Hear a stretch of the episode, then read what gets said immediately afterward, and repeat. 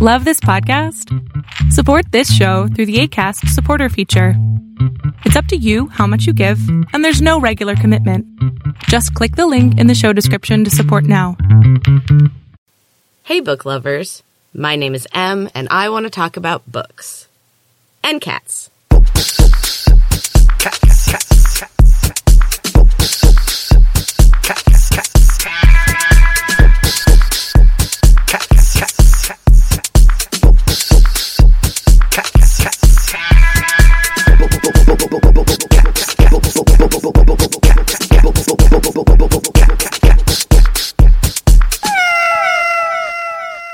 So, welcome back, book lovers. I hope you had a good week of reading. I had a really good week of reading. I actually read two books this week instead of one, so I am still killing my New Year's reading goal of reading at least a book a week. I also just recently saw something where uh, they are putting Ursula K. Le Guin on a stamp, which I think is pretty cool. She is one of my favorite authors. I've already covered one of her books on here, The Tombs of Atuan, which is from the Earthsea cycle. Um, the Earthsea cycle is this fantastic fantasy series that follows a wizard named Ged. Um, it must be really strange to be on a stamp. Like, it's kind of a weird honor, but somehow it seems fitting for an author, especially for a sci fi author. Anyway, I'll put a link to the article about it in the show notes. So this week I'm going to mix it up a little and I am covering nonfiction books. Um, more specifically, I am covering books about running. Um, among other things, I am also a runner and currently I am doing a run streak that I started during quarantine and I am on day 299 today. Um, which I still can't believe. It is mind blowing. Um, I've had a real rocky past with running, and the thing I have found that gets me motivated to get going again is reading books about running. Also, watching YouTube videos about running, but let's talk about the books. So, I've mentioned Murakami before and his book, What I Talk About When I Talk About Running. It is a love letter to running. Um, I just love his writing, it's so beautiful he really embraces everything about running, the good and the bad, and just writes about it in such a a beautiful, loving way. You just want to go out and and feel that when you're reading the book. Um, so I wanted to share a few quotes from that book. Um, I highly recommend it. Even if you don't uh, care for running, it is just a beautiful piece of literature. Um, so the first one is I didn't start running because somebody asked me to become a runner, just like I didn't become a novelist because someone asked me to. One day, out of the blue, I wanted to write a novel. And one day, out of the blue, I started to run, simply because I wanted to. I've always done whatever I felt like doing in life. People may try to stop me and convince me I'm wrong, but I won't change. I absolutely love um, that kind of attitude toward life. And it really is it really is the attitude of a runner and it's the attitude of a novelist. You have to kind of step out of out of bounds once in a while uh, to do either and take chances. So the next quote from his book is a short one, uh, but just being active every day makes it easier to hear that inner voice. Um, and I love that because it really is true. Um, usually I come up with ideas for writing projects when I am running because if you're active, it is easier to hear your thoughts and to kind of sort things out. Especially if you're doing like a longer run and you're out there for like an hour or so, you get lots of thinking done. And then one more just because I love his writing and I love this book. I'm the kind of person who likes to be by himself. To put a finer point on it, I'm the type of person who doesn't find it painful to be alone. I find spending an hour or two every day running alone, not speaking to anyone, as well as four or five hours alone at my desk, to be neither difficult nor boring. I've had this tendency ever since I was young. When given a choice, I much preferred reading books on my own or concentrating on listening to music over being with someone else. I could always think of things to do by myself. And again, that completely fits in with the runner and writer lifestyle. Um, I don't know about you guys, but I am a bit of an introvert I do enjoy people, but I definitely need my quiet time every day to just kind of recharge and and get my mind straight. And luckily, you can combine it with running. Um, my running streak has been really great for that because now I'm getting out there every single day. Um, so this book, my sister got for me when I was training for my first marathon, my first and only, but that's a different story. Um, and I just I loved it, as I've said a million times. When I fell off the wagon with running and was trying to get back to it, I reread this book and it kind of lit that spark for me again. Like it reminded me how much I love running. So, another great nonfiction book about running is Born to Run by Christopher McDougall. Um, it inspired me to try trail running. It took a long time to get from reading the book to actually trying trail running, but uh, the book was definitely the thing that lit that spark. And that is just a really um, fascinating story of a pretty much unknown civilization of people so even if you're not really into running, that is, it's a very interesting book. So those two books were from an earlier phase of my life when I was insecure, not so healthy, um, determined to prove something. Um, at the time, I could somewhat relate to it. I was running, but I didn't feel the love that these writers seem to feel. Um, like I I could somewhat relate, but I really couldn't imagine running with the consistency of Murakami or as extremely as uh, Born to Run. So they kind of got me going, but it wasn't the inspiration I needed to to find a healthy habit and to keep going. Um, and so that is where I get to the main book of this episode, which is something a little different than the first two I talked about. This book gave me hope when I was in a really dark place. Um, I liked the idea that a bigger woman could still be an athlete, and it was it was a shocking thing to read, and also something that I I wanted to hear so badly at that point because I had lost almost hundred pounds, and then I got sick, and I couldn't really walk or uh, exercise that well, and I put almost all of it back on, and I couldn't really do a lot of the things that I used to do um, that also made me feel good, you know, like uh, hiking and running and that type of stuff. So I had put on a lot of weight and I didn't feel like an athlete anymore. And this book kind of showed me that I could be there again and that I didn't necessarily need to starve myself down to nothing before I could be there. Um, so the book is called A Beautiful Work in Progress by Mirna Valerio. I want to read the blurb on the back of the book because this will give you a good idea of what it's about. So here it is. Runner's vocabulary is full of acronyms like DNS for did not start and DNF for did not finish. But when Mirna Valerio stepped up to the starting line, she needed a new one DNQ for did not quit. Valerio has tied on her running shoes all across the country, from the dusty backroads of central New Jersey to the busy Route 222 corridor in Pennsylvania to the sweltering deserts of Arizona. When you meet her on the trail, you might be surprised to see she doesn't quite fit the typical image of a long distance runner. She's neither skinny nor white, and she's here to show just how misguided these stereotypes can be. In this prejudice busting, body positive memoir told with raw honesty, an adventurous spirit, and a sharp sense of humor, Valerio takes readers along on her journey from first time racer to ultra marathoner and proves that anyone can become a successful athlete.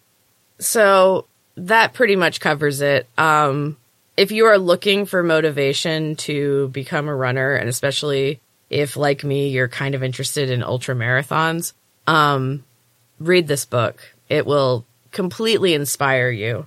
It covered one ultra that went through a desert at night, and while it seemed like it was probably terrifying, it also sparked something in me. Um, and I've kind of started to consider what it would entail to take on that kind of challenge. The seed has been planted anyway. It's going to take a while to get there. Um, this woman is such a role model, and I have to admit, uh, I found out that she moved to Vermont a while ago, and I kind of fangirled a little bit which is super embarrassing for a grown up, almost 40 year old woman. um, but it's cool. And now I follow her on Instagram and her pictures are you know, pictures of her in Vermont, and that's kind of neat. Um, if you don't know, Vermont is a super small state, and so if you live here, pretty much the whole state feels like home, and you probably know someone in most of the areas. Um, so anyway, did I mention that February is my birth month? Uh, I'm turning 40. So starting this Sunday, I am going to offer a new minisode series called Storytime with Em.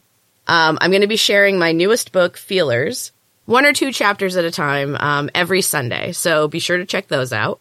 Um, again, that is starting this Sunday, February 7th. So now I'm going to take a quick break, and when we come back, I am talking about cat zoomies. Be right back.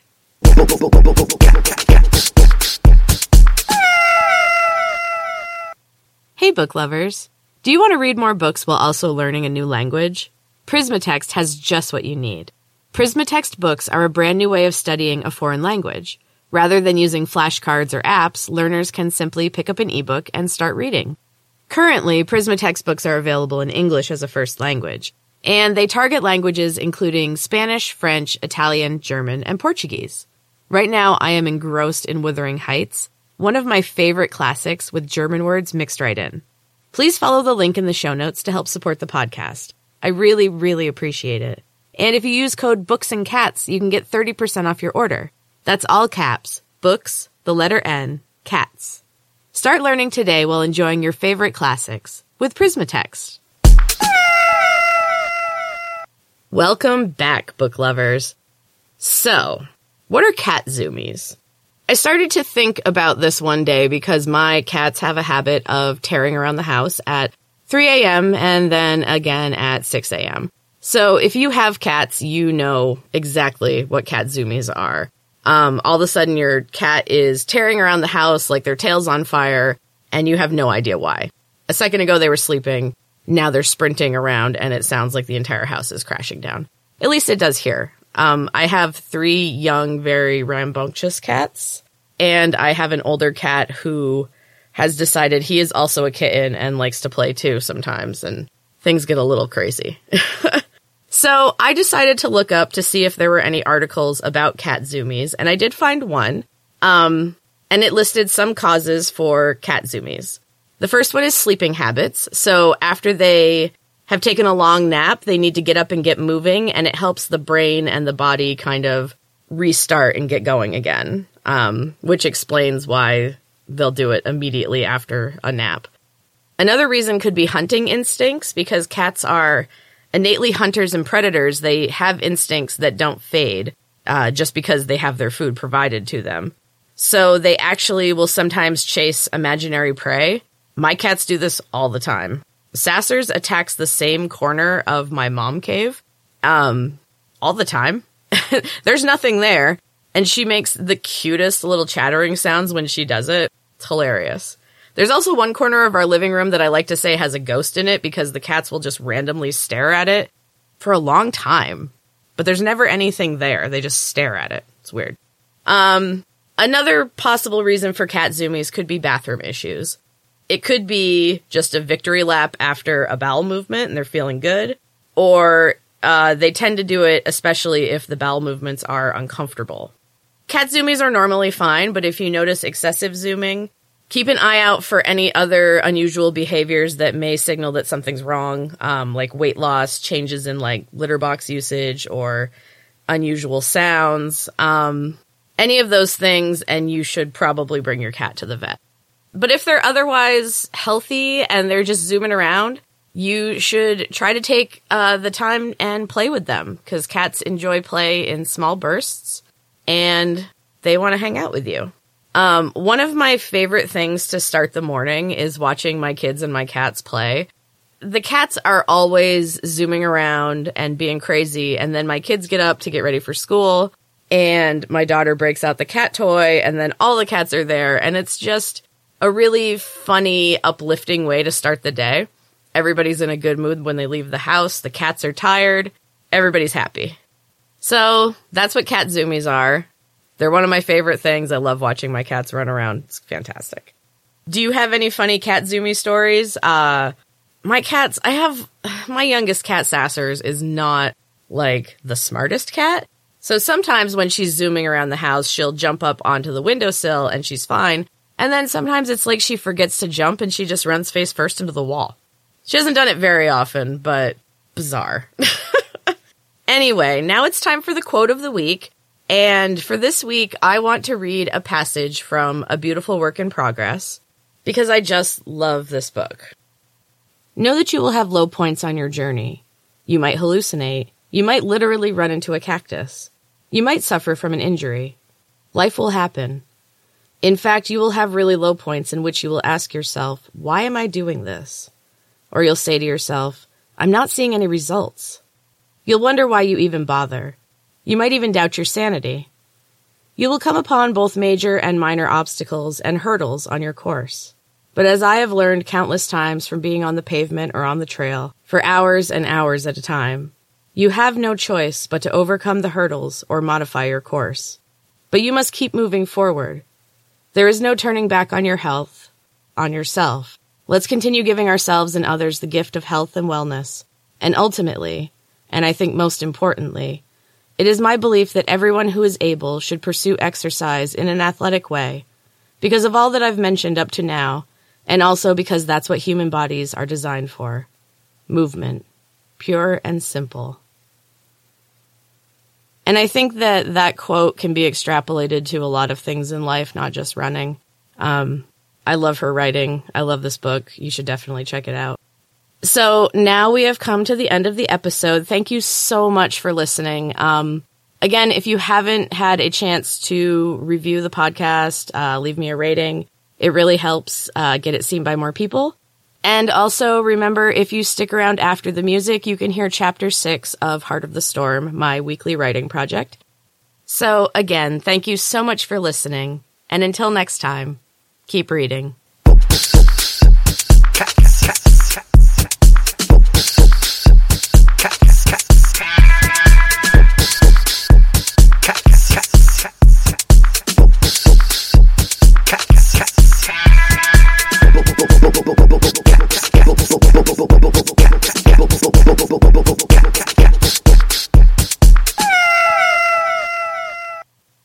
Book lovers, welcome back. Uh, it is time for chapter six of Heart of the Storm.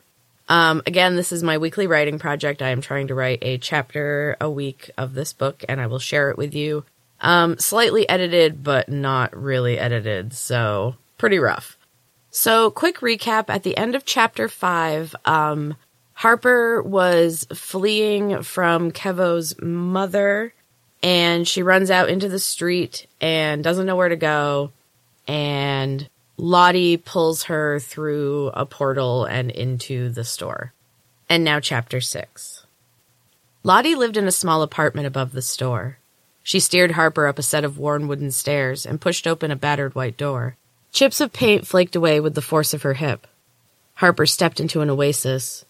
The room was decorated in pale greens and blues and every piece of furniture was overstuffed and worn soft from years of use. Lottie turned on a lamp and flooded the room with a gentle, pale light. She motioned to a sagging blue velvet sofa.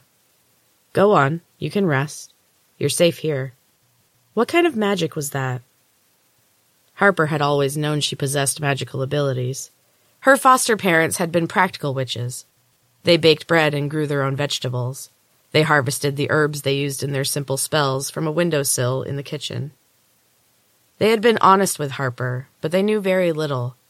Magic was something different to them. The kind of power she possessed frightened them, yet still they had tried to protect her. She understood that now. Lottie sighed and hooked her thumbs through her overalls. She frowned and looked like she was thinking hard. Well, she said, that's an interesting question. My kind of magic is a particular one. Not many are left who know it, and none anywhere near the valley. She leaned against the wall. Her eyes were dark and stared at a point somewhere beyond the wall behind Harper. She stared in silence for an uncomfortable amount of time. Harper watched her with growing unease. This strange woman had appeared twice now, both times saving Harper's life in the process. Or had she? Harper knew nothing about her. She knew nothing about the woman in the muscle house. Maybe she should have trusted Kevo's mom. She had known her mother, after all. Harper had never had that privilege. In her mind, she could see her, but only as a silvery shadow of blues and purples that shifted and flowed through her form. She hovered a foot off the floor, and she was always reaching for Harper. No matter how hard she tried, Harper could never reach her. She always woke up. She snapped her fingers impatiently in front of the woman's vacant stare. She came back slowly, and when she focused on Harper, a slow, dazed smile crossed her face. Hello, dear. Sorry about that. I checked out for a moment. She laughed a little, but Harper saw the flash of fear in her eyes. Harper was done. Give me a straight answer, she said coolly. Her voice was calm, but her face expressed her rage quite plainly. Lottie looked nervous. Her earrings swung with the tremor of her body. Ask your question, she said after a moment. Harper's brain scrambled for the words. She had so many questions, almost 18 years of questions. She had no idea where to begin. Tears of frustration filled her eyes, and she turned away. Lottie reached out tentatively and stroked the younger woman's hair. The girl collapsed into her, and Lottie held her close while she cried. Gemma woke up to the same blinding overhead lights. She tried to look around, but thick leather straps held her firmly in place. Panic bloomed inside her. She strained against the straps, tried to loosen them just a bit, but they were unrelenting. The fogginess was clearing, and pain crackled in her head like electricity. She screamed and jerked her head side to side, which made the pain so much worse. As her consciousness started to slip away, she heard a sound and turned her head sending another shockwave through her brain. She saw him approaching as the darkness closed in. The man moved Gemma's head back into place and adjusted the pillow under her. He gently stroked her hair back from her face and traced a gloved finger across her cheek. He moved his fingers through her hair and found the shaved patch on top. The skin was hot to the touch. Thin dark blue streaks stemmed from the small incision in the center and branched out, intertwining and spreading toward the surrounding hair. A small smile adorned his usually placid features. This was the part he enjoyed. He worked with swift precision. The movements were practiced and automatic. Gemma was not his first, not even close. The paste was complete. The deep indigo glistened on the tip of the blade. He pricked her skin carefully, hesitating only to consider the design. This was his art. His canvas would walk the world for all to see. Gemma groaned, and he waited. The tiny streaks were already appearing around the wounds. This was going to be his most beautiful work yet. The man paused with the knife poised above her navel. He could keep this one. No one would know. The man shook his head and returned to his work. Of course she would know, and she would never allow it. Maybe the next one would be even better. This one was close to perfection, but he would let her go. He would continue to work, and continue to live. Lottie was sitting at the small table, moving her head in slow circles, first one way, then the other. Harper watched her with growing annoyance. Harper was not a crier. She was embarrassed that she allowed this strange woman to see her cry, that she allowed herself to be held and comforted.